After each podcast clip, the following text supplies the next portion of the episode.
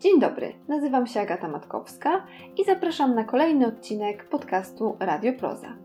Tym razem posłuchamy rozmowy z Wojciechem Bonowiczem, poetą, publicystą, laureatem Nagrody Literackiej Gdynia, który w grudniu 2002 roku odwiedził Wrocław w ramach salonu Silesiusa.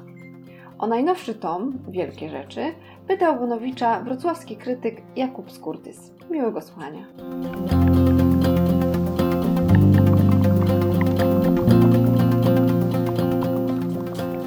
Dobry wieczór Państwu.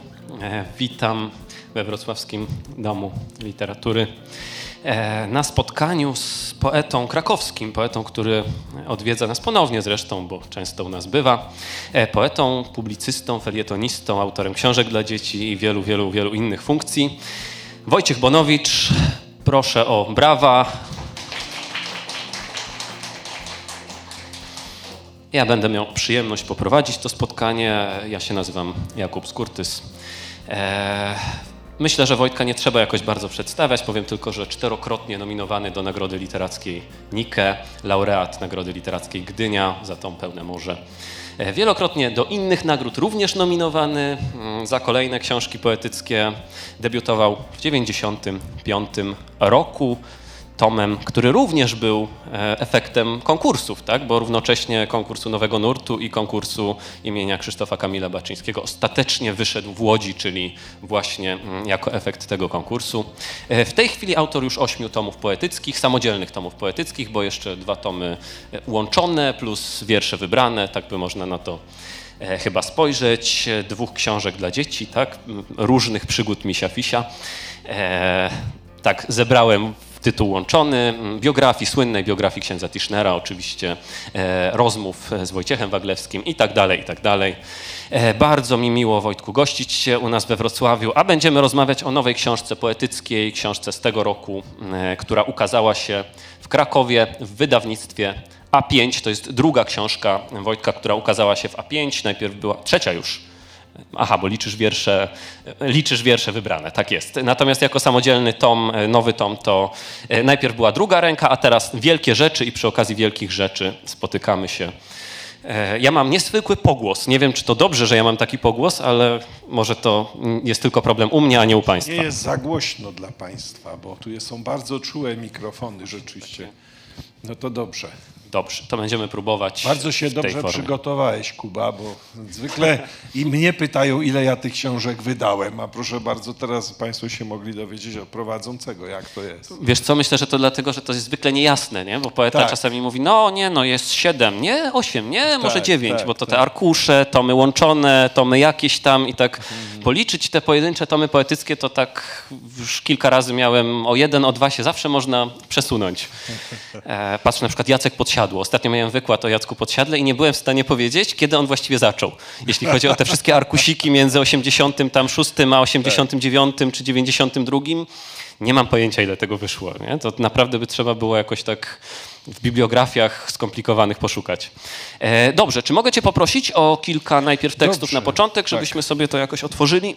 Dobrze, dobrze. Przeczytam coś z początku tej książki. Próba. My słyszymy siebie źle, ale podobno nas dobrze słychać. To a propos tego, cośmy tu przed chwilą tak mówili o mikrofonach. Czekając na fakty, dobrze, że zasnąłem tuż po dziewiątej, kiedy wiertła zaczęły swoje monotonne przeszukiwanie. Przespałem cały dzień, jakbym leżał pod wodą.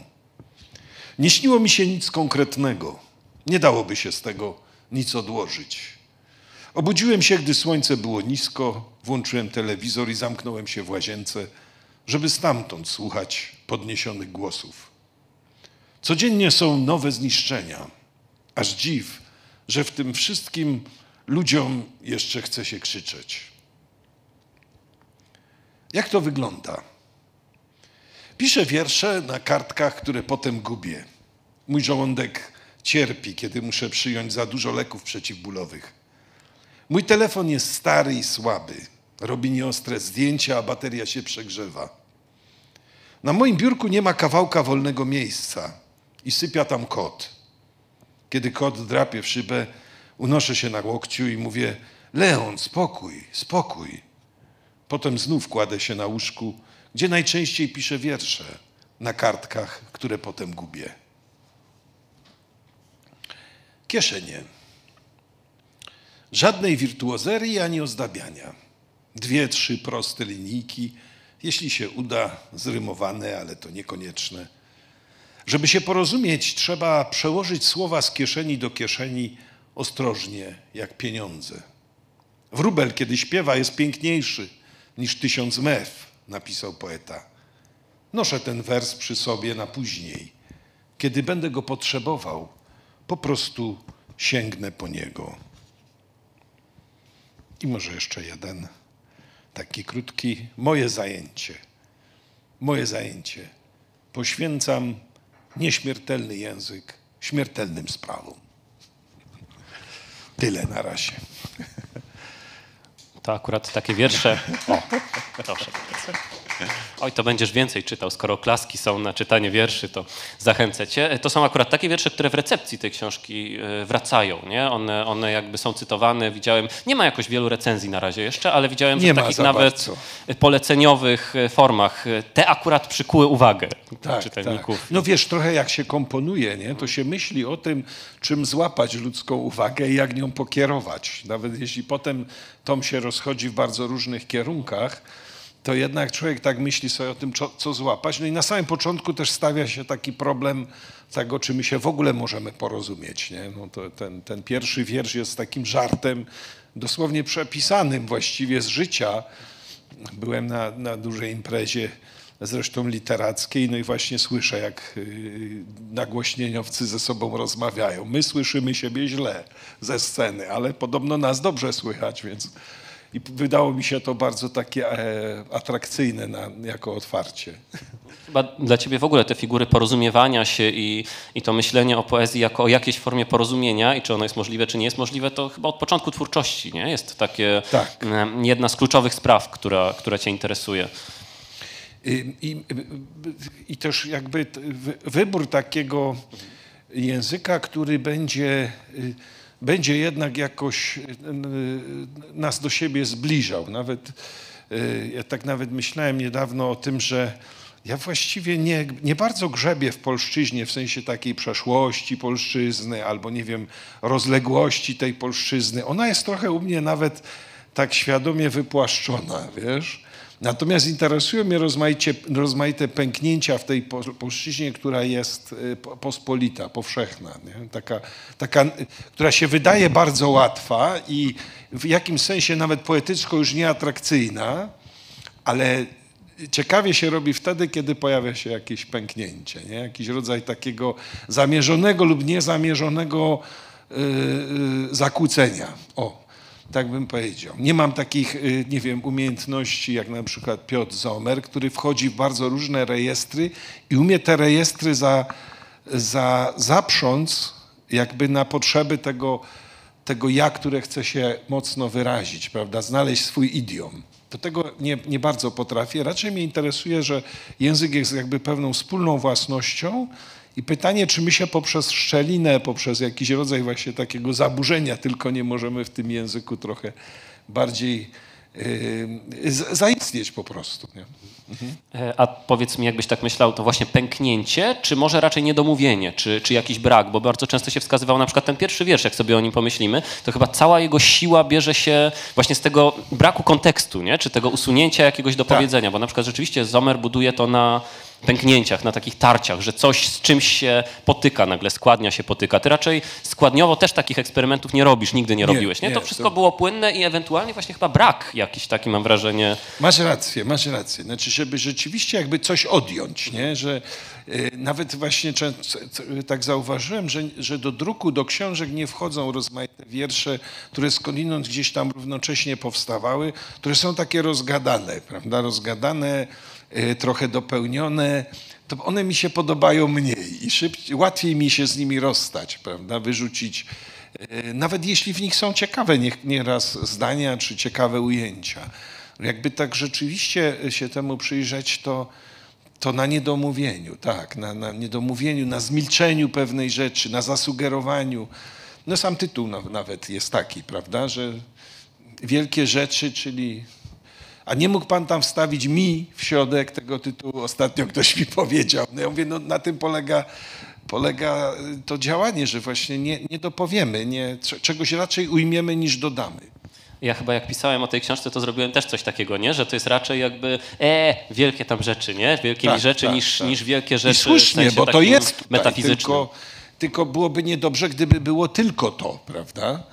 To jest pytanie o to, co to są właściwie te wielkie rzeczy. To jest też, jak, jak wszystko, wie, jak dobrze wiesz w literaturze dzisiaj, wszystko jest też jakąś aluzją. No jest takie słynne zdanie z tą formułą wielkie rzeczy Williamsa. Teraz sobie nie przypomnę go tak e, od razu, mm, ale wybitnego amerykańskiego poety, nie? Gdzie, gdzie też właśnie, mm, więc to się też w, tak, w taki kontekst pisuje, jakby, że jakby się podejmuje czyjś, czyjś namysł nad tym, co się takie spojrzenie na rzeczywistość, która nas otacza, jako na wielką. No, e, no takie modernistyczne ktoś powie dzisiaj, nie? No, ale, ale w gruncie rzeczy no, może, może, może jakoś da, da, dające się usprawiedliwić. Robię wszystko, żeby ono się jakoś usprawiedliwiało.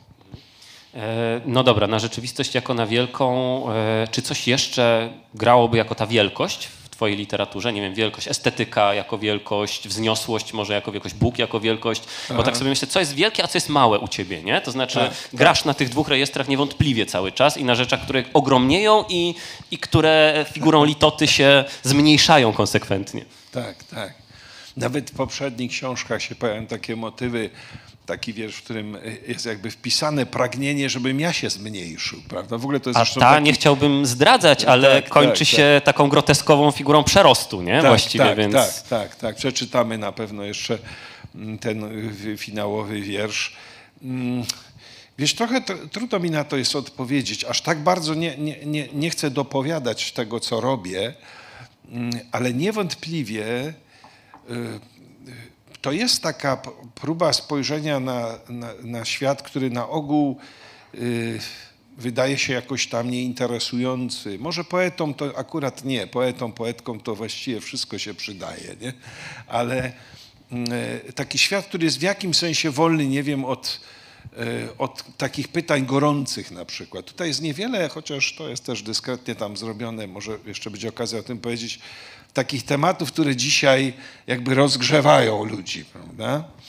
E, ale z, e, ale z drugiej strony ta, ta, ta, taka, taki rodzaj afirmatywnej postawy wobec tego, co, co tak naprawdę małe w naszym postrzeganiu, czy takie zrutynizowane, czy jakoś nieefektowne, e, wydał mi się jakoś uczciwy, jakoś odpowiada on po prostu, wiesz, mojej, mojej wrażliwości. Często się nad tym zastanawiam, co, co człowieka pociąga i widzę, że to, mnie, to po prostu mnie pociąga. Nie wiem, no, idę do muzeum i, i wiesz, i, i wisi tych obrazów całe mnóstwo, bardzo pięknych, a ja stoję przed jakimś XIX-wiecznym obrazem angielskiego malarza, którego nazwiska nie powtórzę i który przedstawia białą filiżankę na białym spodeczku, na brązowym tle. I po prostu jest to tak, coś tak nieskończenie pięknego dla mnie w tym.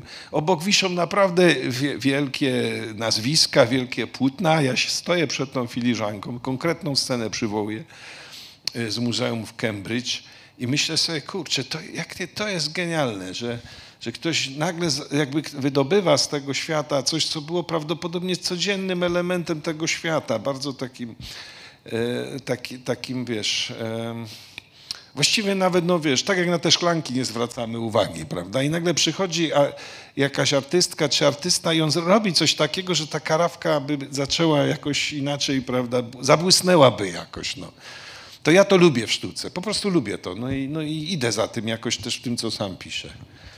Ja tak się zastanawiam, bo to znowu taka zomerowska metafora, nie? tego smaku detalu, który, tak. e, no, która jest bardzo współczesna. Powiedzmy po 89 ona nam bardzo mocno opracuje, ale tak się zastanawiam, że efektem tego twojego smaku detalu e, chyba koniec końców nie jest kolekcja rzeczy. Nie? Ty nie jesteś raczej poetą kolekcjonerem, mm. tylko e, chyba masz taką tendencję do poszukiwania całości. Nie wiem, czy się z tym zgodzisz, że one się jakby wkomponowują w jakiś obraz e, całości, takiej znowu metafizycznej e, całości, że to nie jest ten spodeczek obok tego spodeczka i kolekcjonujemy teraz bibeloty doświadczonka, To prawda. tylko one wszystkie jakby pasują, nie? To nie jest utracona całość, tylko całość, która gdzieś tam cały czas sobie majaczy. W tym sensie ten przykład z obrazem, który podałem, on jest trochę mylący, bo masz rację, że ja bym tak powiedział, że jeśli mnie interesuje smak detalu, to smak ludzkiego detalu, czy nawet międzyludzkiego detalu. Wiesz, te takie momenty, które raczej dzieją się między nami.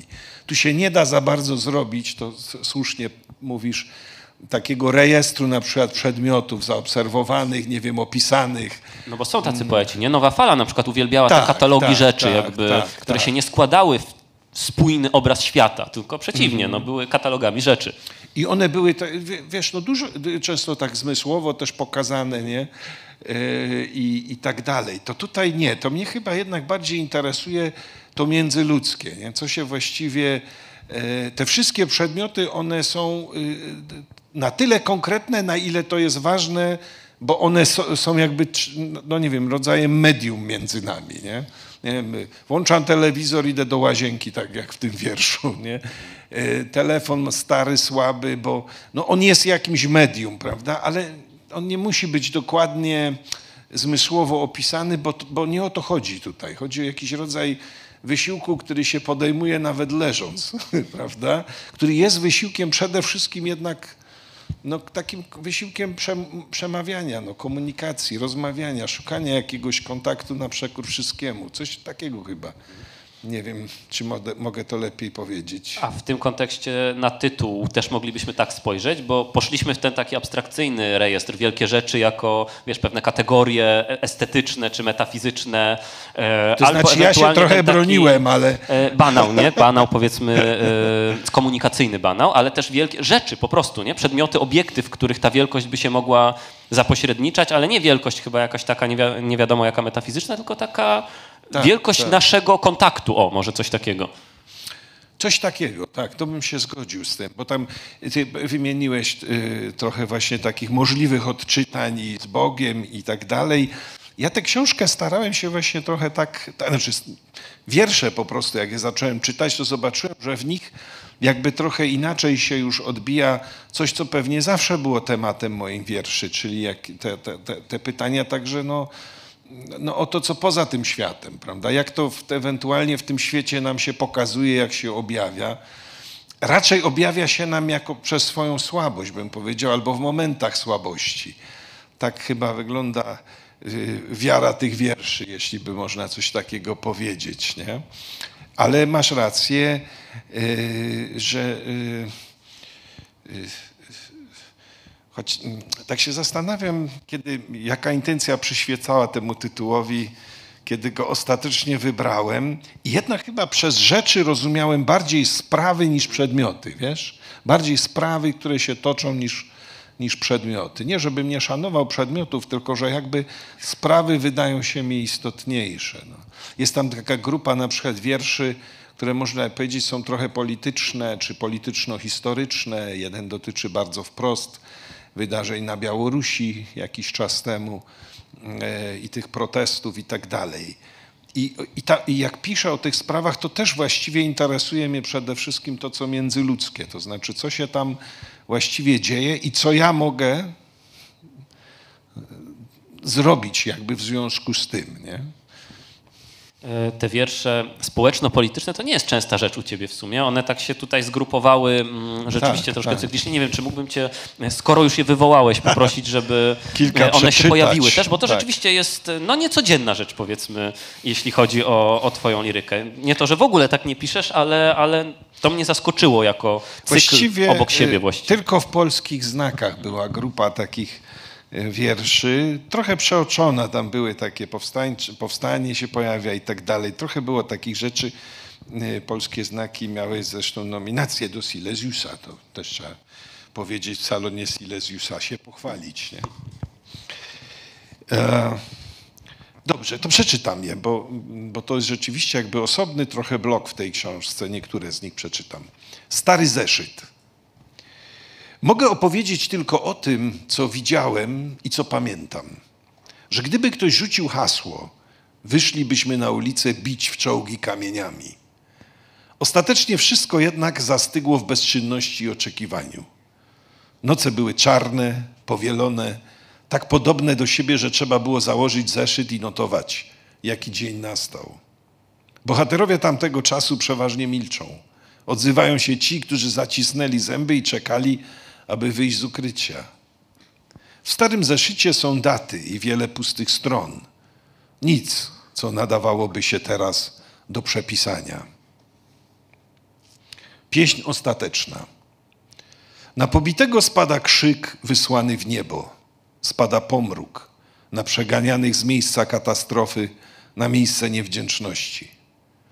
Człowiek protestuje, jego żołądek wypełniają pięści. Ogień z wnętrza przenosi się na place i gaśnie. Krzyk pobitego to wyschła rzeka, z której nikt nie pije. Idziesz korytem tego krzyku, lecz tylko przez chwilę. Naprawdę tam jesteś. Podniosłeś rękę, a potem sam ją sobie odciąłeś. Kroki. To jest ten wiersz, o którym mówiłem, że jest takim wierszem nawiązującym do protestów y, białoruskich. Oni się nie cofają, nie chowają, nie opuszczają głów, nie robią kroku w tył chyba po to, żeby zrobić dwa kroki w przód. Tamci ich tłuką, rozpraszają, łapią i znowu tłuką. Ich plecy robią się sine, ich pośladki podbiegają krwią. One jednak nie cofają się, maszerują, śpiewają, otoczone wybuchają śmiechem i same zaczynają otaczać. Mówisz, że nie masz sił? To popatrz na nie. Są coraz bliżej i już nie zrobią kroku w tył, chyba żeby zrobić dwa kroki w przód. I może jeszcze taki wiersz. E, rzadko się u mnie pojawiają tematy, takie, e, takie, takie powroty, nie wiem, do, do, do wojny, ale trochę było i mm, tu jest taki wiersz nieodwracalny.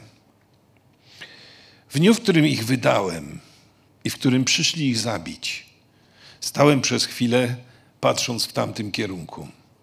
W końcu odwróciłem się i odszedłem. Szedłem długo do stacji przeznaczenia, tam wsiadłem do pociągu, jechałem w ścisku pomiędzy ludźmi, ich walizkami i tobołami. Wysiadłem z nimi na rampie i ruszyłem za nimi tam, dokąd polecił im iść mężczyzna w mundurze. Wskazał kierunek laseczką, a ja poszedłem posłusznie za tym wskazaniem, bo było mi obojętne, dokąd pójdę. I nie myślałem więcej o tym, co się stało. To mi się daje taki w tej, w tej serii taki może najmocniejszy wiersz, więc na nim skończę. Dla mnie samego trochę zagadkowy, ale muszę. Taki jeden z takich wierszy, które się same trochę napisały, jakby wiesz, przychodzi taki. I tak próbuję go zrozumieć, jak go czytam, ilekroć go czytam, co właściwie o czym on jest, bo to jest rodzaj jakby takiego no, no postawienia tego problemu winy, takiej winy, której się nie da właściwie ani odkupić, prawda? Ale zarazem jakieś winy, którą się dziedziczy, ale właściwie to nie wiadomo dlaczego, dziedziczy. nie? Bo tak, tak. nie wiem, czy w tym wierszu mówi maska, czy, czy mówi podmiot, który rzeczywiście można jakoś tam z tobą utożsamiać na zasadzie właśnie dziedziczenia postpamięciowego nawet, nie? Bo to taki jest troszkę holokaustowy, około holokaustowy. No to jest proste, jakby, jakby, o zagładzie, prawda? Wydałem ich. Wiesz, on też trochę nie pasuje do tego cyklu paradoksalnie, bo to jest tak. taki cykl tych trzech, czterech wierszy politycznych, takich marszowych, gdzie, hmm. gdzie rzeczywiście jest jakaś taka wizja tłumu, protestu, przemocy policyjnej, oporu i nagle on pasuje, jeśli chodzi o tłum i, i kierunek, tak. E, ale, ale historycznie się wybija zupełnie. On jak, no, wszystkie stawiają trochę taki problem jakby odpowiedzialności, nie? takiego e, w, w, tym wierszu może najbardziej taki mm, e, e, do, do, klasycznych się obrazów odwołujący jest ten pieśń ostateczna. On ma nawet tytuł taki, prawda, trochę ku Broniewskiemu się wysyła ten adres i tak dalej. Znaczy taki, taki obraz protestu, który właściwie jest takim półprotestem. Człowiek wy, bierze się za jakąś sprawę, staje za nią i, i jutro już ma nową sprawę, odpuszcza. Nie? I właściwie mm, to jest też taki wiersz, który przyszedł do mnie jako refleksja, kiedy obserwowałem właściwie to, co się dzieje na ulicach. Nie? Ja nie mam generalnie takiego specjalnej determinacji, żeby na ulicach protestować, ale z drugiej strony trochę mnie przejmuje, że, że w Polsce jakby za łatwo pewne sprawy przechodzą. Nie? Jak widziałem te determinacje na przykład Białorusinek i Białorusinów, to na mnie zrobiło takie wrażenie, że u nas jakby szybciej wygasa to wszystko i, i właściwie e, i trochę sam się też, to jest wiesz też trochę taki, że sam się czuję trochę winny jakby, że po prostu ta, ta, ta, jeżeli podnosisz rękę, to ją trzymaj, to znaczy, żeby, żeby utrzymać siłę protestu pewnego. Nie? A są sprawy, o, o których trzeba krzyczeć. Natomiast rzeczywiście masz rację, że on, ten wiersz nawiązujący do zagłady, y, on jest troszeczkę inny w tym sensie, że y, no persona jest trochę inna, prawda? Nie wiadomo, czy ona jest historyczna, czy ona jest, tak jak powiedziałeś, współczesna, dźwiga coś, prawda?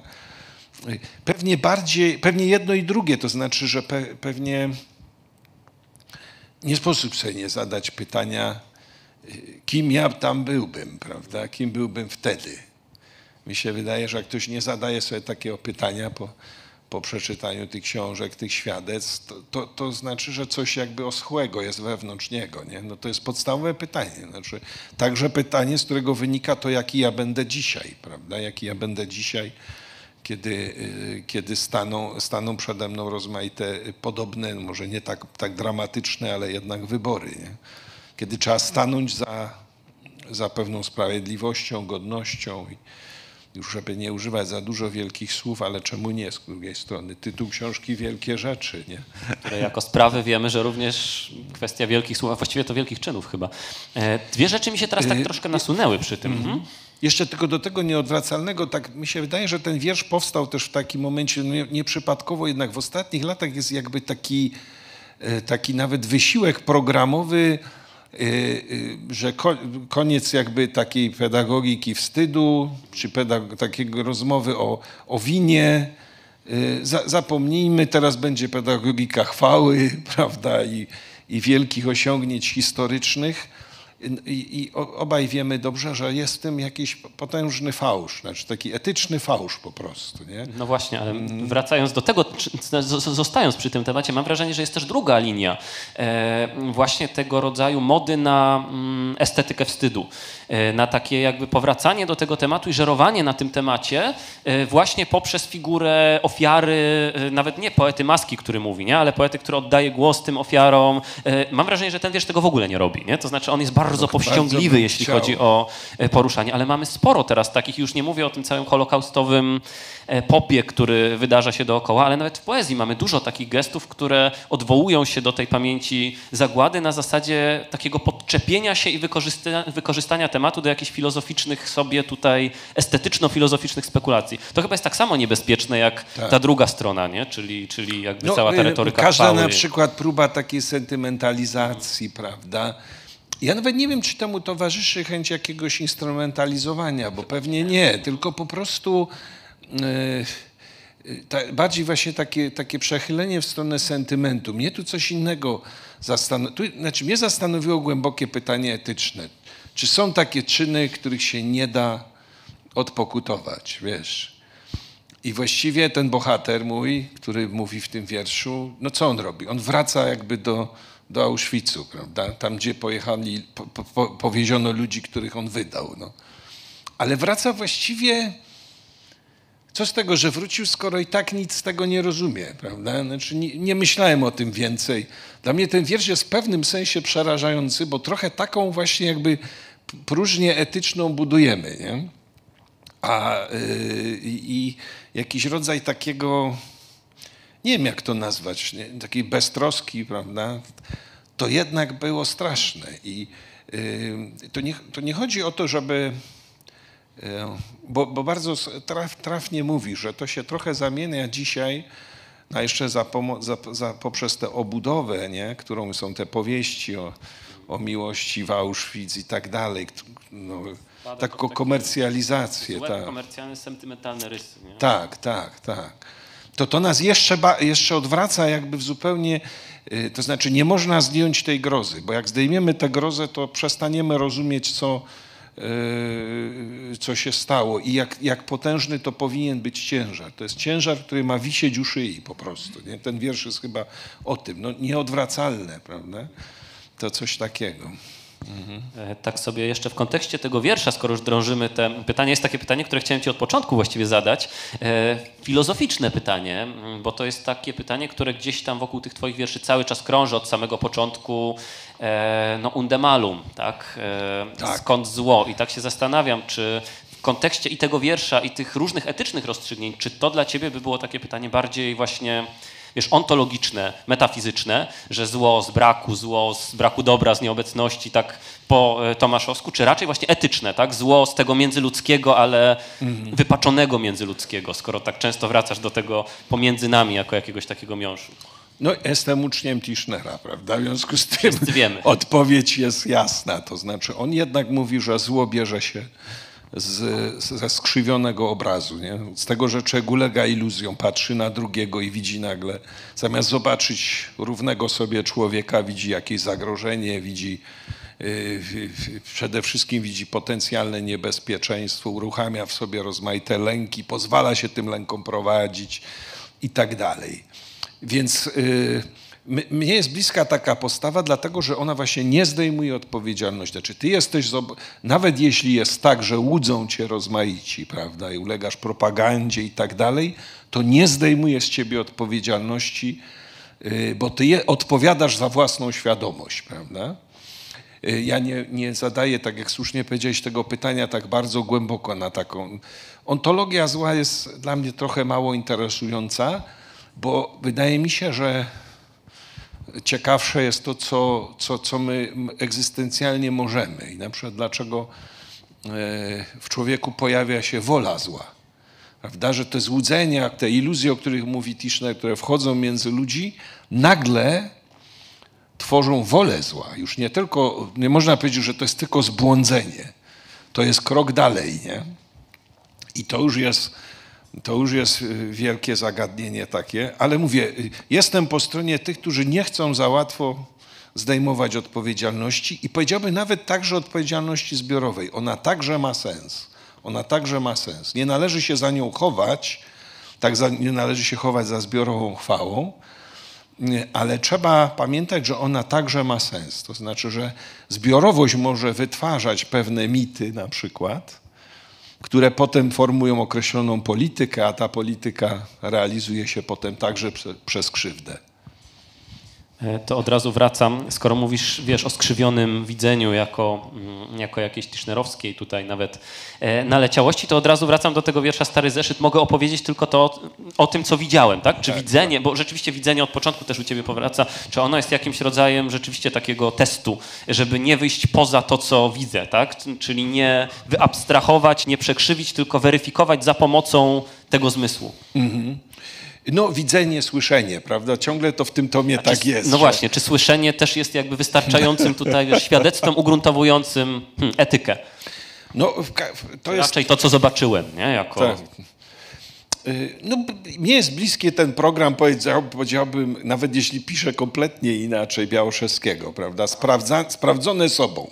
Znaczy musi być jakoś to sprawdzone sobą. Nawet jeśli ja nie mam do końca takiego języka, którym potrafię, tak jak on potrafił, uchwycić własną pojedynczość, prawda? I tą niepowtarzalność własnego istnienia. To jest rzeczywiście wielki sukces jego, ale chyba rzadko się to literaturze udaje to, to w każdym razie to jest coś, że sprawy, których się nie dotyka, e, wszystko jedno, czy domyślą, czy, czy, ale które się nie sprawdzi jakby sobą, nie? to są sprawy, które, o których ja się nie chcę wypowiadać. Tu oczywiście znowu udzielam głosu komuś, no to trzeba to powiedzieć. Znaczy te wiersze to, są nieustanny, to jest nieustanny wielogłos. Mnie fascynują takie postaci, w Krakowie ich jest sporo, myślę, że we Wrocławiu, gdziekolwiek jadę to, jest tak zwany, to są tak zwani e, zapomniani bohaterowie Solidarności. Prawda? Znaczy ludzie, którzy robili w stanie wojennym rzeczy bohaterskie, których trochę na których krzywdzie trochę próbowano budować obecną władzę, nie? Mówiąc, że oni właśnie są tacy zapomniani. Przyszła władza, zbudowała e, sobie pozycję i ci ludzie dalej są zapomniani. To są ludzie, którzy niektórzy z nich już nie żyją. Właśnie y, co jakiś czas tam któryś z któraś z tych osób umiera właśnie w zapomnieniu, w biedzie. Często się zmagają z rozmaitymi problemami takimi zdrowotnymi. No, dużo by opowiadać, nie? Tacy ludzie, którzy w pewnym sensie mają pusty zeszyt, prawda? Bo nie interesowało ich opisywanie własnego bohaterstwa, nie użyli tego bohaterstwa do niczego. Oni użyli tego bohaterstwa wtedy, kiedy trzeba to było zrobić. Znaczy, trzeba było pójść na strajk, ryzykując wszystkim. Niektórzy zaryzykowali wszystkim, wyrzucono ich, życie całe się przekręciło, dzieci wyleciały ze studiów, no i tak dalej, i tak dalej. Trochę mi się wydaje ten stary zeszyt jako taki, taki mój wyrzut także sumienia nie? Wobec, wobec tego i przypomnienie o tym, że wielką rzeczą są te małe czyny na przykład, nie? Wiesz o co chodzi, nie? Że, że tych, yy, jest dużo opowiadania o bohaterstwie dzisiaj, po prostu nieprawdopodobne historie. Niedługo się okaże, że cały naród był w opozycji, właściwie nie wiadomo kto rządził. Nie? E, przez cały PRL i tworzył wszystkie te struktury. I w tym wszystkim jakby znika taki znowu ktoś pojedynczy, kto, kto tam, wiesz, robił poligrafię jakąś albo, albo jest, ma jakąś wzmiankę w encyklopedii i solidarnościowej, ale, ale w zasadzie nie stał się nigdy, e, nawet w swoim własnym środowisku nie postrzega się go jako bohatera. Rodzina często go postrzega jako frajera, bo prawda? Więc to coś takiego. No. Pamiętam, jak robiłem wybór wierszy nie tak dawno, w sumie Jarosława Markiewicza i to też tak wyszło troszkę mhm. przypadkiem, to znaczy dla mnie poeta i tak. różne tamte, a tam bardzo takie potężne historie solidarnościowe, drugoobiegowe i to się zupełnie zatarło, nie? Właściwie mam wrażenie, że jego legenda się nigdy na tym nie budowała. Potem sobie wydawał wiersze, potem jakiś buddyzm, wiadomo, ale nigdy jakby nie na tym micie solidarnościowym. To też jest mhm. dla mnie takie, mm, takie bardzo no bardzo charakterystyczne, nie? że niektórzy właściwie działali, działali i to tylko w legendach zostało, ale nigdy jakby na tym micie sobie potem nie konstytuowali tego tak, po 89. Mhm. O, dobrze, że to powiedziałeś, bo tak mi właśnie nie użyłem tego słowa. To, co, co mnie uderzyło w tych ludziach, paru z nich poznałem w różnych y, miastach, to, to właśnie taka skromność, że oni właściwie... E, że bohaterstwo to jest taka sprawa, którą trzeba, znaczy, że bohaterstwo to jest coś, co trzeba zrobić i koniec. Znaczy, wiesz, nie ma dalszego ciągu. To może to też publikuje, to, to, też symbolizuje ten pusty zeszyt. Tak. No to jeszcze mm, o jedną rzecz w tym kontekście, bo mm, skoro mówisz, że, znaczy właściwie to nie tylko mówisz, ale też rzeczywiście z tych twoich wierszy wychodzi, że bliżej ci jest e, po tej stronie kruchości, troski, mm, no, tego, co słabe, tak? Co mm. jest, wydaje się, naturalnym jakby instynktem mm, poetyckim. To jak mm, pogodzić w tej twojej ontologii świata ten właśnie moment, w którym mówisz, no czasami są potrzebne czyny i to takie e, e, silne czyny, tak? Takie czyny z akcentem. Skoro w gruncie nie, rzeczy wszystko nie, u ciebie się mm. przesuwa w stronę tego, co pokiereszowane, co staje się ofiarą tych przemocowych czynów, no bo jednak akt rewolucyjny, czy jakiś akt oporu, to też jest koniec końców jednak silny akt, a nie, a nie słaby akt, a twoja ontologia jest raczej ufundowana na tej kruchości, słabości, współczuciu tak, do istoty, do stworzenia. Jak, jak tu zmieścić ten czyn historyczny, tak, rozumiany jako jakiś właśnie czyn oporu czy rewolucji? No to masz rację, jest, ta, jest pewne takie napięcie. Bo to nawet w tych wierszach Jak, wychodzi, tak. że jesteś bardziej po stronie tych, którzy dostają pałką, nie? W sensie fajnie, że oni maszerują, ale, ale tak, jednak ten akt, tak. kiedy oni obrywają i przegrywają troszeczkę w, tej, w tym swoim oporze.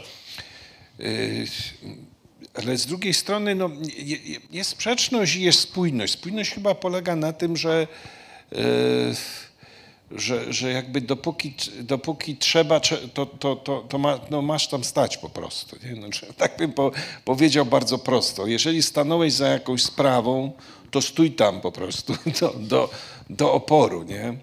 E, mnie się wydaje, że to dotyczy, to może dotyczyć wyjścia na ulicę, ale to może dotyczyć bardzo wielu spraw, w które się angażujemy.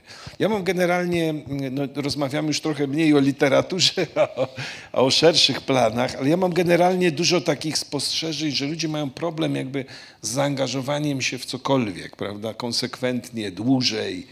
E, no bo czasem materia jest bardzo trudna. No, trudno jest iść do lasu na granicy białorusko-polskiej i tam być tydzień w tydzień i spotykać te, te ludzi w skrajnym wyczerpaniu, dzieci koczujące w lesie pośród błota i tak dalej. To jest po prostu bardzo trudne. Jak tak rozmawiam z tymi ludźmi, to, to jestem pełen podziwu dla tego, co robią.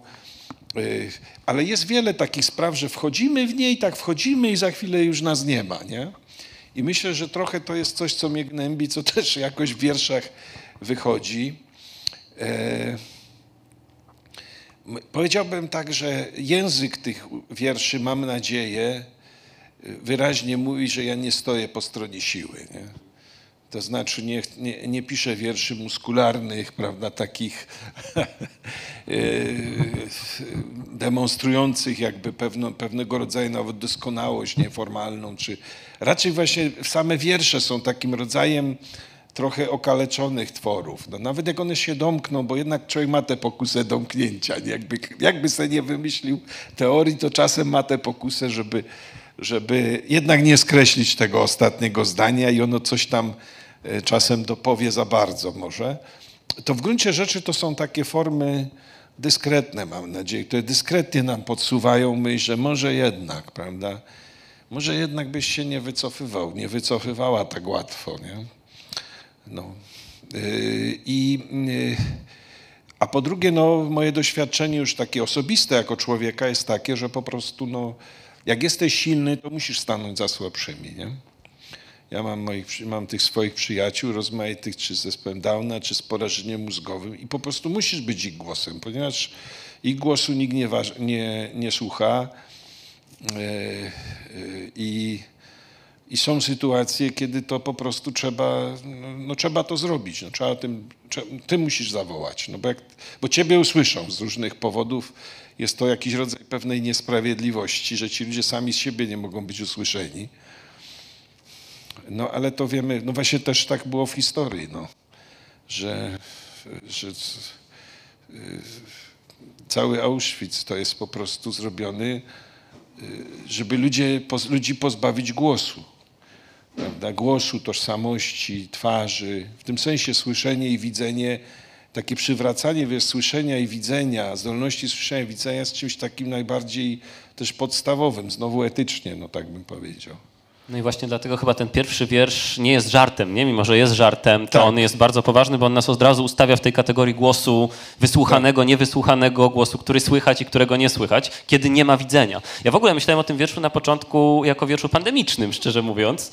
E, zwłaszcza, że teraz tych tomów pandemicznych jest mnóstwo, a to testowanie, halo, czy mnie dobrze słychać? Tak, mnie słychać, was nie słychać?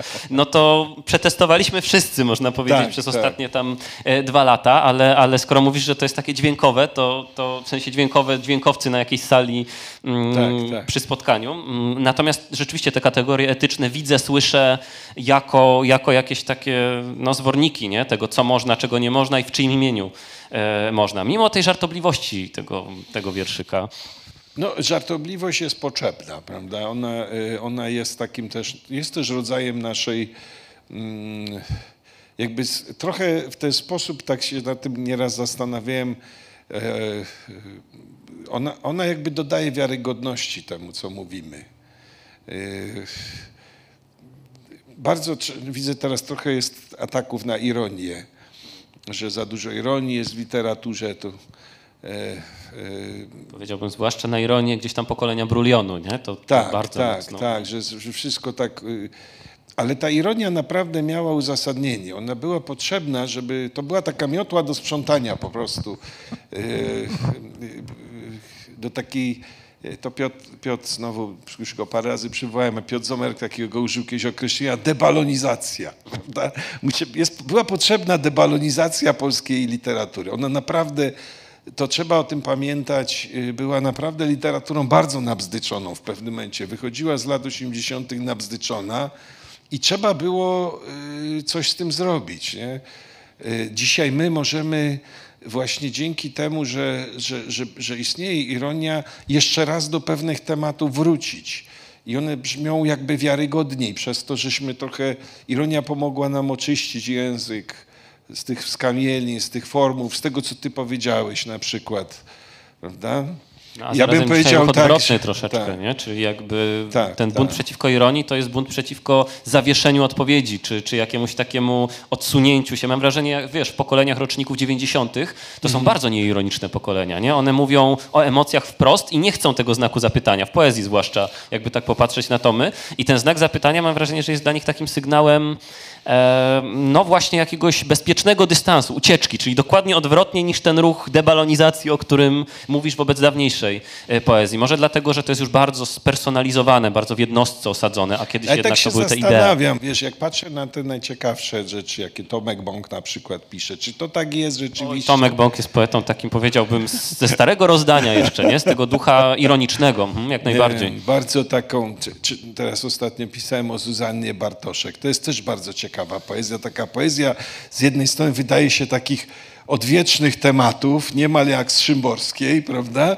A z drugiej strony pojawia się właśnie taki co jakiś czas taki rodzaj zgrzytu ironicznego, który jakoś ją broni, prawda, przed, przed popadnięciem w, w rodzaj takiej nieznoś, nieznośnej wzniosłości. A widzisz, tu są bardzo podzielone zdania w No. Co wiem, że są podzielone, Czy rzeczywiście nie? tam ta ironia jest, czy nie? Czy Tak, ją broni, tak. czy przeciwnie, nie? Czy ta ironia Tak, jest zupełnie tak. niezamierzona, nieświadoma i raczej właśnie wykłada, e, wykłada te wiersze? To jest bardzo ciekawa poetka rzeczywiście i wzbudzająca dużo, dużo emocji, jeśli o to chodzi, ze względu na jej jakby wejście w literaturę raczej od strony sztuki, nie? sztuk wizualnych i, e, i tego typu gry. I pytanie, jak ta świadomość literacka przepracowywania ironii, na ile ona tam jest świadoma, a na ile jest... E, no właśnie, przypadkowa troszeczkę e, i ile my sobie przypisujemy w czytaniu nie? tego meta myślenia. Bardzo ciekawy przypadek. Wiesz, to jest oczywiście też taki odruch, że się pewne pojedyncze rzeczy rozciąga jakby na pokolenie. W pokoleniu Brulionu byli, byli poeci, no głównie mężczyźni, więc powiem tym razem poeci, a nie poeci i poetki, że, którzy po prostu z ironii uczynili jakby główne narzędzie. Nie? Ale ja myślę jednak, że te najciekawsze po- pomysły na poezję, one jednak używały ironii właśnie w tym, w tym celu yy, jakby takiego sprząt, takie sprzątanie świata, akcja sprzątanie świata. Prawda? Język naprawdę był, poezji był bardzo przytłoczony tym, tym, co wtedy się w poezji działo. Yy, Jakby ludzie pod, do, dopis, przychodziły kolejne generacje, dopisując się trochę do takiego języka nie wiem, nadmiernie jednak wysokiego czy wzniosłego. Dzisiaj nie ma już, już się nawet nie pamięta tych nazwisk, ale, ale był taki moment i to było potrzebne. I wydaje mi się, że dzisiaj to, yy, to, to, to już jesteśmy jakby po tym. Tak, ja też obserwuję to, co mówisz. To znaczy, że ludziom jest bardzo potrzebny rodzaj pewnej bezpośredniości nawet. Bardzo, ryzy- bardzo ryzykownej, nie? Jakby Tak, literacko, jakby tak na to spojrzeć na ostatnie 30-40 lat poezji, no to przecież Tak, walczyliśmy przeciwko tej bezpośredniości jako czemuś, co wykłada właściwie tekst literacki w jego wieloznaczności, a teraz jest ten odwrót i wracamy do tej tęsknoty za tym, żeby to było powiedziane, po prostu powiedziane, szczerze tak. powiedziane i nawet, żeby ten pakt się utworzył, jakiś taki pakt zaufania, czy czułości, czy czegoś takiego. Niektóre twoje wiersze też są tak wygrywane, nie? Mówimy ironia, nadzieję, ironia, mam ale nadzieję. niektóre z nich też Tak, tak, wy, tak, tak. wyciągają rękę i mówią przyjmij tą rękę, tak? Przytul Tak, się tak, i, i przeczytaj. No tak, tak. Wiesz, no, mnie odwagi dodaje y, co? No to, że się zajmuję od lat e, twórczością Andrzeja Bursy. Że się od lat też fascynuje. Myślę, że to akurat fascynacja, która ma duży wpływ na, na te pokolenia, o którym mówisz, Anną Świerszczyńską. Annie Świszczyńskiej udało się coś, co bardzo rzadko się udaje. To znaczy właśnie ten gest bezpośredniości uzyskuje pewną, pewien rodzaj siły przez chyba bardziej konsekwencje powtarzania niż artyzm poszczególnych, em, poszczególnych utworów. Jeszcze na inny sposób Krystyna Miłobęcka to osiągnęła, prawda? Taki, ale to jest z kolei taka bezpośredniość, która jest bardzo powściągliwa, e, właśnie e, świadoma, znaczy taka bardzo mocno sk- uskromniona, prawda, żeby, e, więc to, to mi się wydaje, że e, to są takie e, poezje, które nie muszą nawet po ironię sięgać, bo one jakby w zamyśle swoim są bezpieczne, tak bym powiedział, wiesz, literacko bezpieczne, ale nie w sensie, no wiesz, no, roz, mam tak, nadzieję, że rozumiemy o co jasne. chodzi, że one się same po prostu literacko bronią, nie? Tak, im ironia właściwie jest niepotrzebna, nie? Tak, Tak, ogrywana, tak, no bo e, ten pakt działa U troszeczkę mnie inaczej. to słusznie mówisz, nie ma tej ironii tak wcale dużo. Raczej jest trochę takiego żartu, często jest takiego żartu z samego siebie, zwłaszcza druga ręka była taką książką, w której trochę człowiek tak się właśnie y, ustawia jako taki już potencjalny staruszek, prawda? Jest tam nawet taki wiersz staruszek o kimś, kto nie wiadomo z czego będzie żył na starość, No, w więc... wielkich rzeczach też troszeczkę tego jest, takiego starczego naśmiewania się z samego siebie, nie? Powiedziałbym, bo to nie jest Tak, litowanie no. się, to nie jest nostalgiczne, tylko to jest takie na zasadzie, no ho, ho, to mi już odmawia, tu mi strzyka, tu mnie boli i, Tak, i co to tak. będzie za te 10 Lubię lat? poleżeć, prawda? I właściwie najlepiej by było, żeby prawda, się poleżeć. I, Żeby jak u Białoszewskiego, przychodzili do mnie Tak. na kanapę, tak? To ja go doskonale rozumiem, a jeszcze mam kota Leona, to właściwie już wszystko mi wystarcza. yy, Jego obecność i tak dalej. No właściwie mógłby człowiek całe dnie tak spędzać, ogląd- patrząc się na tego Leona i, i właściwie ma bezpośredni dostęp do piękna świata, to po co mu więcej, nie? Yy, W postaci kota. I, e, i yy, no ale znowu, nawet teraz jak mówimy o tym, zwróć uwagę, to też to nasycamy trochę taką, no. taką ironią, nie? Bo to jest oczywiście tak, że po prostu są też poważne sprawy tego świata i nie, ma, nie, nie, nie, należy się odwracać do nich. Ja mam trochę rezerwę i myślę, że to w tej książce też widać wobec takich programów, wobec takiego myślenia, że jakby stworzymy pewne programy polityczne i one napędzą trochę e, literaturę. Myślę, że jest odwrotnie, znaczy literatura musi jakby e, no, rozbijać pewne przyzwyczajenia, ożywiać te głowy i dobrze, i wtedy te ożywione głowy wypracują programy polityczne, a nie odwrotnie, wiesz, program, taki program zmiany. Piękna utopia, ale czy te ożywione głowy jakieś programy Tak. wypracują, czy w ogóle ożywione głowy wypracowują programy polityczne, to też jest takie, czy raczej Znaczy, już czy takie potem- bardzo zasuszone głowy.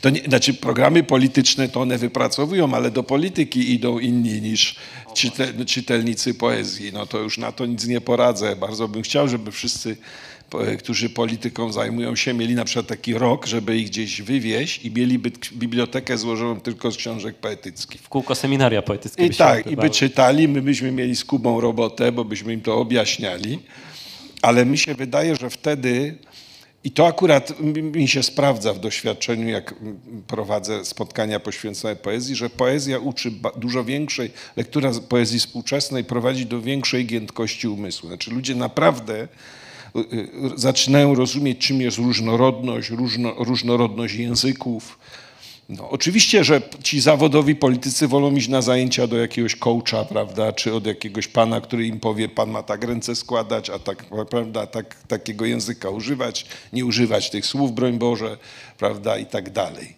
Ale po, poezja nauczy elastyczności po prostu myślenia. Ta poezja mnie się bardzo podoba, dużo, dużo część poezji też takiej tworzonej przez ludzi młodszych znacznie ode mnie.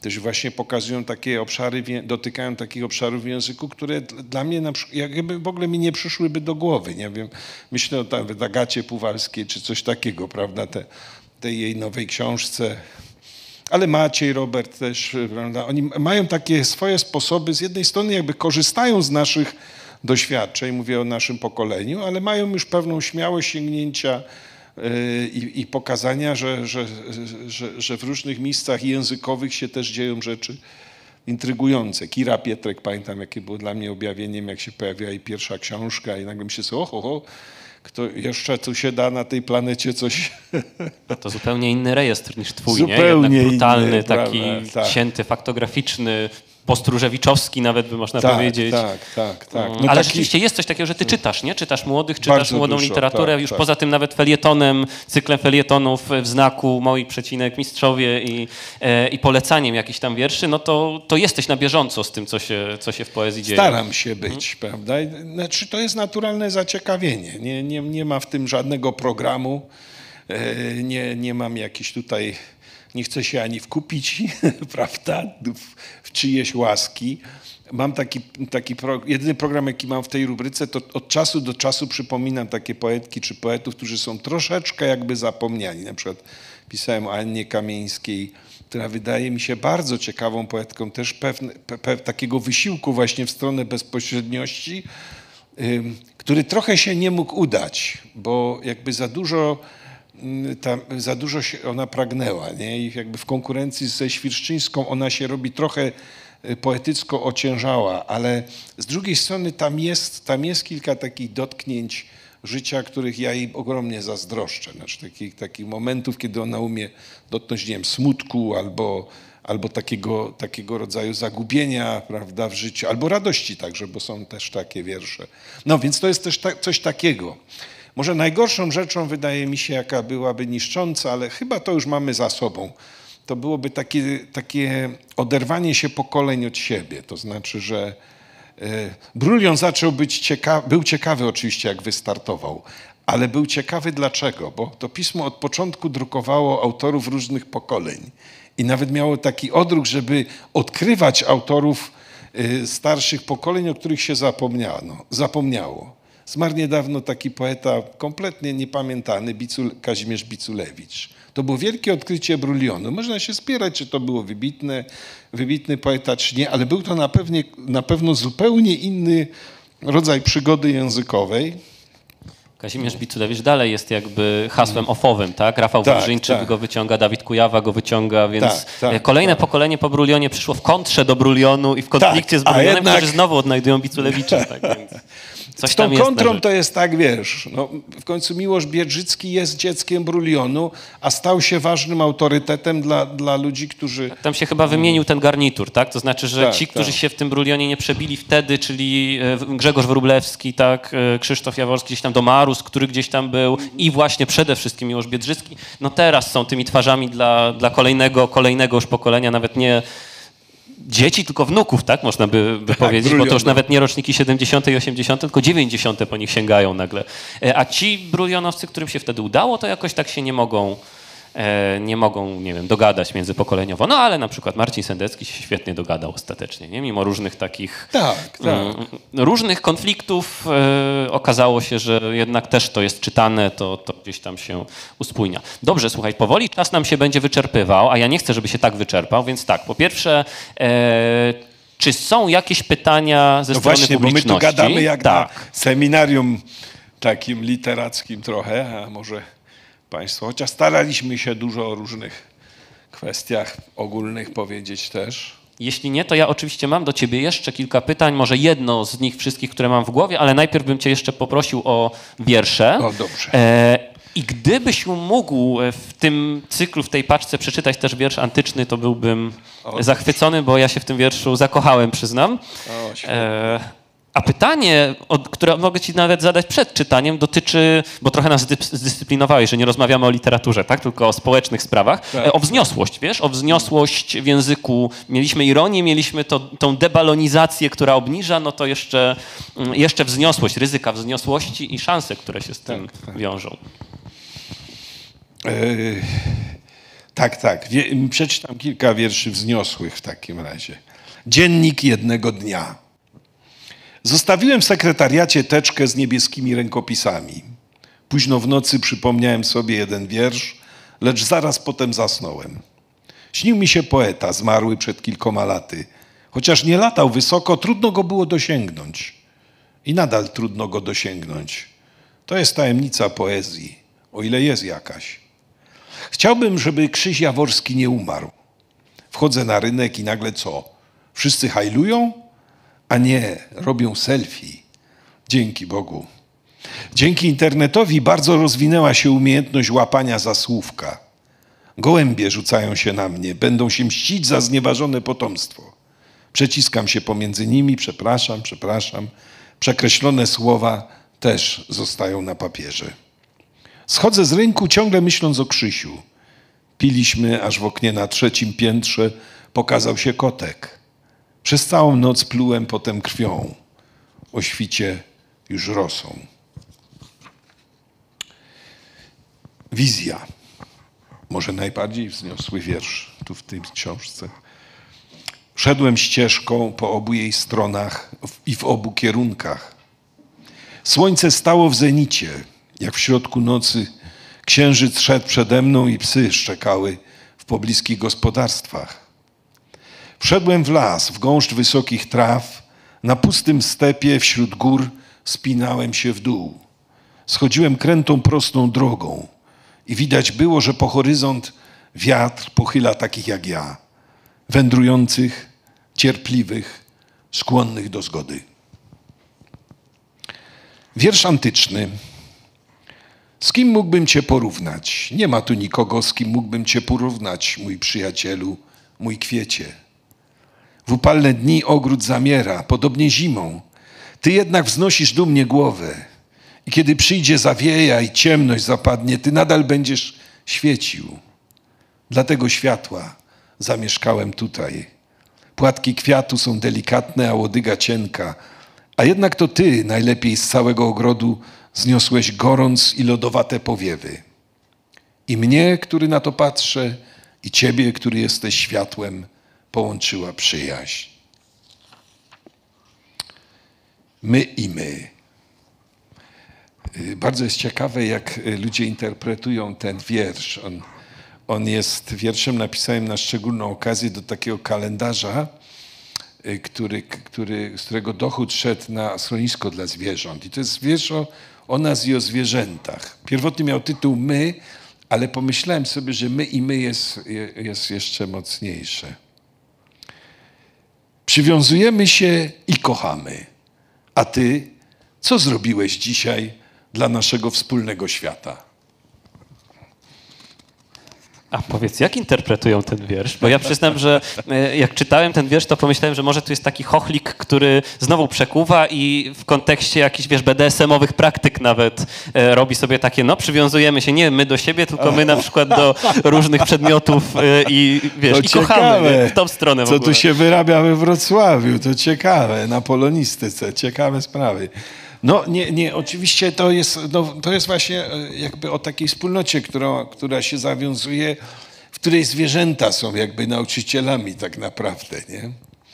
Yy, A nie no. mogłeś dopisać jakiegoś dedykacji, nie wiem, psu Fafikowi czy Leonowi, nie. Czy, nie, nie, nie, nie. Właśnie to by chyba... I widzę, że interpretacje idą raczej w stronę, ponieważ wiele rzeczy się dzieje między ludźmi, to idą w stronę tak, tego, że to także jest międzyludzkie. Jedyna podpowiedź, jaka jest, to, że kot pojawia się w wierszu poprzedzającym, że pójdę do kota, który siedzi przez cały dzień sam. To będzie mój uczynek miłosierdzia, prawda? Pójść do kogoś, kto cierpi z powodu nieobecności, nie? Yy, wzniosłość. Ja y, jakby wzniosłość jest czymś zupełnie innym niż nabzdyczenie. I to jest, literat, y, jest językowo w ogóle czymś innym. To, to jak wiadomo, to akurat to Kubie nie muszę tłumaczyć, Państwu pewnie też nie, ale chodzi o to, że y, jakby wznio, y, y, no są rzeczy, których, się, których jakby nie ma się co wzniosłości za bardzo wstydzić. Nie? E, Natomiast trzeba bardzo uważać, jakich się formuł używa, bo bardzo łatwo jest właśnie przechylić się w stronę tego balon, balona. Nie? Takiego. Ta debalonizacja w ogóle, tak mi się przypomniało, ona nawet nie dotyczyła tyle utworów, co, co w ogóle jakby kultury literackiej w Polsce. Nie? Że to taka kultura, która się opiera trochę na, na, na dmuchaniu pewnych, pewnych balonów z nazwiskami, i, a, co powoduje, że już nie czyta się nawet utworów tych, tych, których nazwiska są na balonach, nie? tylko się jakby wtedy wytwarzała się taka kultura podziwu bez, bez lektury. Podziw bez lektury jest czymś najstraszniejszym, prawdziwie, prawdziwie co się może przydarzyć jakby mm, piszącym. Natomiast nabzdyczenie rzeczywiście było i myślę, że to, y, no te, te, te wiersze nie są nabzdyczone. To jest taka wzniosłość, nie wiem, no ten wiersz antyczny ewidentnie wskazuje, skąd jest jakby wzór. No to jest takie kawafisowskie trochę, prawda? To jest trochę sprawdzenie, czy taka poetyka dzisiaj się obroni, czy nie. No właśnie o to też cię chciałem zapytać, bo jest kilka tam takich gestów wysyłanych na zasadzie, że to jest wiersz trochę niewspółczesny, że nie jestem pewien, Tak. czy tak się dzisiaj pisze, że ja to sobie Tak. robię, ale wiem, że tak się nie robi, nie? Takich Tak, trochę retorycznych y, masek, zawahań, może takich nawet wypadów na zasadzie przetestuję, nie? Pokażę wam, Aha. a nóż zadziała. Tutaj kiedyś nie, nie, we Wrocławiu jest Paweł Kaczmarski. Paweł kiedyś napisał jakąś recenzję i tam z jakiegoś tomiku, to on ma takie dość ostre te recenzje czasem pisał i tylko tam było takie zdanie, że tylko krzaki i kamienie. I nawet mnie kusiło, żeby napisać taki wiersz krzaki i kamienie, żeby był taki pochwalny właśnie, bo on bo on to pisał negatywnie, że poeci się powinni zajmować jakimiś tam poważnymi tematami społecznymi, a tu krzaki i kamienie. Nie? To jak ja lubię go czytać, to chciałem właśnie też zrobić taki rodzaj. Więc rzeczywiście masz rację, że ta książka jest trochę yy, yy, takim. No, on, ona mówi też prawdę o tym, jak ja żyję. To znaczy, ja żyję tym, co się pisze współcześnie i tym, co pisano wiele lat przede mną, prawda? I to we wszystkich moich książkach jest zresztą. Jak ktoś czyta moją poezję, to widzi, że ona, one zawsze rozmawiają też z nieobecnymi poetkami, poetami, nieraz także nawet i starożytnymi. Yy, mi się wydaje, że to w ogóle jest jedna też z takich pięknych rzeczy w literaturze, że my właściwie możemy spróbować ich yy, no, kogoś, o kimś już prawie nie pamięta albo pamięta się połowicznie, jakby przywołać i, i dać mu drugie życie. Nie? Omawiałem wczoraj na, w takim klubie czytelniczym w Krakowie e, piękną książkę Annie Carson, Autobiografia Czerwonego. Przecież to jest książka, która wydobywa poetę... Też od nas, Osolineum, od, od, tak? Wrocław, bardzo polecam Państwu. Bardzo ciekawa książka, obszerny taki y, tom, ale czyta się znakomicie i no to jest co? To jest oprócz wszystkich innych rzeczy, które są ważne w, w tej książce, to jest także przypomnienie poety z Tezy Hara, którego nikt nie pamięta poza filologami klasycznymi, a który był prawdopodobnie jedną z ważniejszych postaci w historii literatury w podręcznikach zwykle się go opisuje jako kogoś, kto jakby pierwszy trochę zaczął mieszać gatunki, prawda? I, i, i tematy typowo zarezerwowane dla epiki przerabiał na utwory liryczne. Nie? No więc to jest coś takiego, co y, to pokazuje tylko, że, że my możemy, to sięganie w przeszłość jest czymś w sumie bardzo takim pięknym, może być twórczym. To się też wiąże z takim pytaniem bardzo, nawet bym powiedział, technicznym dla mnie. Czy my możemy jeszcze jakoś te, zaktualizować te języki, prawda?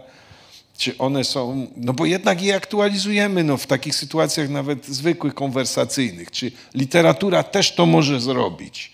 Nie wiem, czy wszystkie efekty są udane, nie? ale wiesz, interesuje mnie to, że można jakby podjąć tę rozmowę. No. Proszę bardzo. Tam jest mikrofon. Mikrofon. Także. E, takie dwa pytania, jeśli mogę. E, pierwsze to strasznie mnie ciekawi, co, e, co się znajduje na szafce nocnej albo na biurku aktualnie. to, to pierwsze pytanie. A drugie, jak można zapytać o, o ten tekst Andrzeja Stasiuka, i bo ja, ja, myślę, że to jest bardzo ciekawe, że, że, że teraz internet i media społecznościowe sprawił, że, że język, słowa, że to wszystko się tak, przesu tak przesunęła się granica smaku, a jednocześnie jak, jak Andrzej Stasiuk napisał to, no, te mocne słowa, to to jest bardzo mocno kontrowersyjne i to wśród młodzieży, wśród każdy ma, ma swoje zdanie na ten temat, także jestem ciekawa. No, y, y, przykład Andrzeja y, pokazuje, jak, że słowa jakby hulają bez kontekstu dzisiaj i trochę trzeba też sobie z tego zdawać sprawę. Nie? Wcześniej mieliśmy ten sam przypadek z, z wypowiedzią Olgi Tokarczuk na festiwalu Góry Literatury. Właściwie wzięto jedno zdanie, zdanie uruchomiono, zrobiła się tak zwana imba. Właściwie... Yy, trochę bezzasadna. Nie? Ludzie wtedy nie mówią nawet o tym zdaniu, tylko w pewnym sensie mówią o swoich rozmaitych pretensjach, spostrzeżeniach i tak samo z Andrzejem. Nie? Y, w przypadku Andrzeja y, to dotyka, myślę, bardzo takiej sprawy y, wrażliwej, dlatego że zmienił się bardzo nasz język mówienia o relacji do zwierząt. Nie? I, I zmienił się kontekst chociaż wcale nie, nie sądzę, że wraz z tym zmieniły się obyczaje bardzo. To znaczy wydaje mi się, że okrucieństwo wobec zwierząt ciągle jest jakoś, e, jakimś zagrożeniem takim, ale ono, myśmy je usunęli, to znaczy my nie widzimy tak naprawdę tego prawdziwego okrucieństwa. Nie? I trochę ta dyskusja w tym sensie jest także zastępcza, że ona mówi o czymś, co było takim okrucieństwem trochę mitologizowanym, Mm, takim, że no do, do wyposażenia mężczyzny należało, żeby się zmierzyć prawda, z, z, z, z tym, co, co, co, z przemocą, prawda, także z przemocowym ja w sobie samym, nie?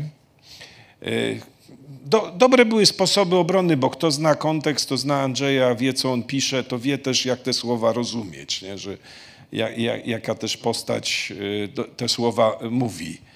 Y, więc, więc chyba tak bym to skomentował. Te, powiem też szerzej, że te zmiany wydają się trudne i czasem traktujemy je jako e, takie, że one nas ograniczają, prawda? Mm, e, ale ja to nawet chyba w jednym z wierszy wczesnych napisałem, że to, co wydaje ci się, że cię ogranicza, z, z, z, czasem może stać się częścią twojej wolności. Być może dobra jest ta opresja dzisiaj trochę, którą czasem czujemy językowa, bo my dojrzewamy do jakby nowego, innego języka, innego sposobu mówienia. Ja jednak z wielką ulgą myślę o tym, jak zmienił się sposób, nie wiem, właśnie mówienia o zwierzętach, mówienia o osobach niepełnosprawnych, to już w ogóle yy, całkowicie i wraz z zmianą językową idzie jednak zmiana nastawień, zachowań, obyczaju i tak dalej. To, to może się odbywać za wolno, mogą nas też drażnić formuła tych dyskusji, bo i dyskusja internetowa ma to do siebie, że ona no jest powierzchniową, prawda? Ona jest najczęściej powierzchniową. Ci, którzy wykładają poważne argumenty, na ogół nie są słuchani, nie?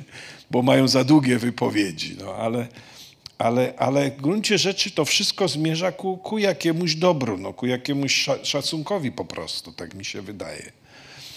Więc to bym tak powiedział. E, natomiast y, pierwsze pytanie. A, na biurku, właśnie, tak, tak, tak. Y, było w tym roku na festiwalu Szczebrzeszynie spotkanie z Marianem Turskim, który jest po dziewięćdziesiątce. I właśnie ktoś mu zadał takie pytanie złożone z dwóch pytań i wstyd powiedzieć, on pamiętał to pierwsze pytanie. Najpierw długo odpowiadał na drugie, a potem powiedział, odpowiadam teraz na pierwsze. I odpowiedział płynnie na pierwsze. To ja teraz się czuję zawstydzony właśnie, że, że ja już nie, nie potrafię tak. Y, y, moje biurko w ogóle nie wygląda jak warsztat pracy. W połowie jest przykryte kocem, bo tam właśnie jak było napisane w wierszu, czasem przebywa kot. On sobie szuka, jak wiadomo, Państwo wiedzą, kot szuka w mieszkaniu coraz to nowych miejsc, więc to nie jest tak, że on jest przywiązany. Co ciekawe, on generalnie nie lubi ze mną leżeć w łóżku. On mnie lubi obserwować i lubi, jak ja go obserwuję, ale specjalnie do przytulania to on nie jest skłonny. A druga połowa biurka jest po prostu zawalona teczkami z różnymi rzeczami, także z rękopisami. I właściwie biurko jest nieużyteczne. No dlatego muszę pisać w łóżku. A w ogóle piszę w różnych miejscach domu. Zauważyłem, że to dobrze mi robi. Zaobserwowałem, jak to Leon robi, że on zmienia, to ja też tak łażę i zmieniam, prawda, i próbuję w różnych miejscach. Także, także to tak jest. Nie mam nocnej szafki. To już na to nie ma miejsca w pokoju. Wszędzie stoją książki i paczki E, z wycinkami. Będzie tylko gorzej, nie? Tak. Będzie raczej gorzej, tak, tak. Nic nie zapowiada.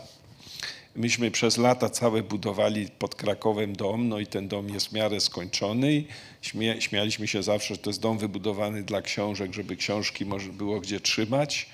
No i przewieźliśmy sporą część biblioteki tam. Przez chwilę regały były puste tutaj w mieszkaniu w Krakowie i się okazało, że zapełniły się bardzo szybko.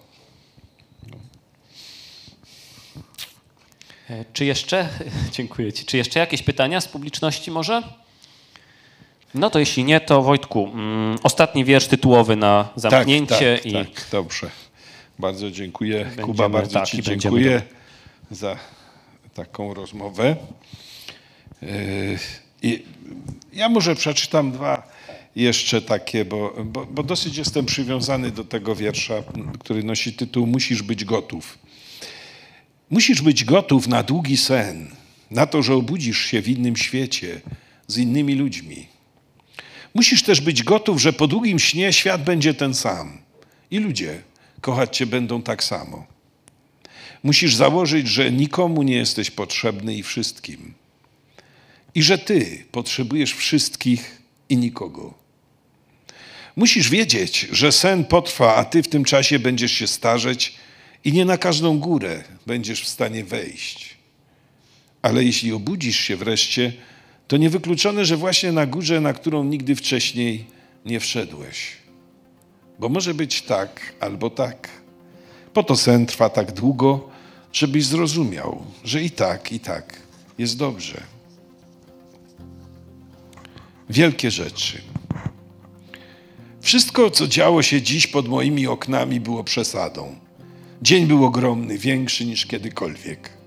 Słońca było więcej i ludzie prowadzili na smyczach psy wielkie jak samochody. Siedzących na ławkach nie było widać spoza olbrzymich gazet, a z ust palących buchały kłęby dymu niczym z płonącego domu.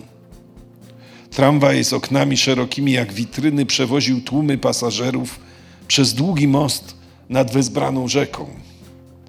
Tylko zakupy były mniejsze niż zwykle, bo wszyscy byli już nasyceni tą obfitością i pięknem. I słychać było muzykę nadchodzącą w pośpiechu z centrum miasta. Tak, to był dzień wielkości. I kiedy wychyliłem przez okno moją wielką głowę, nie mogłem później schować jej z powrotem.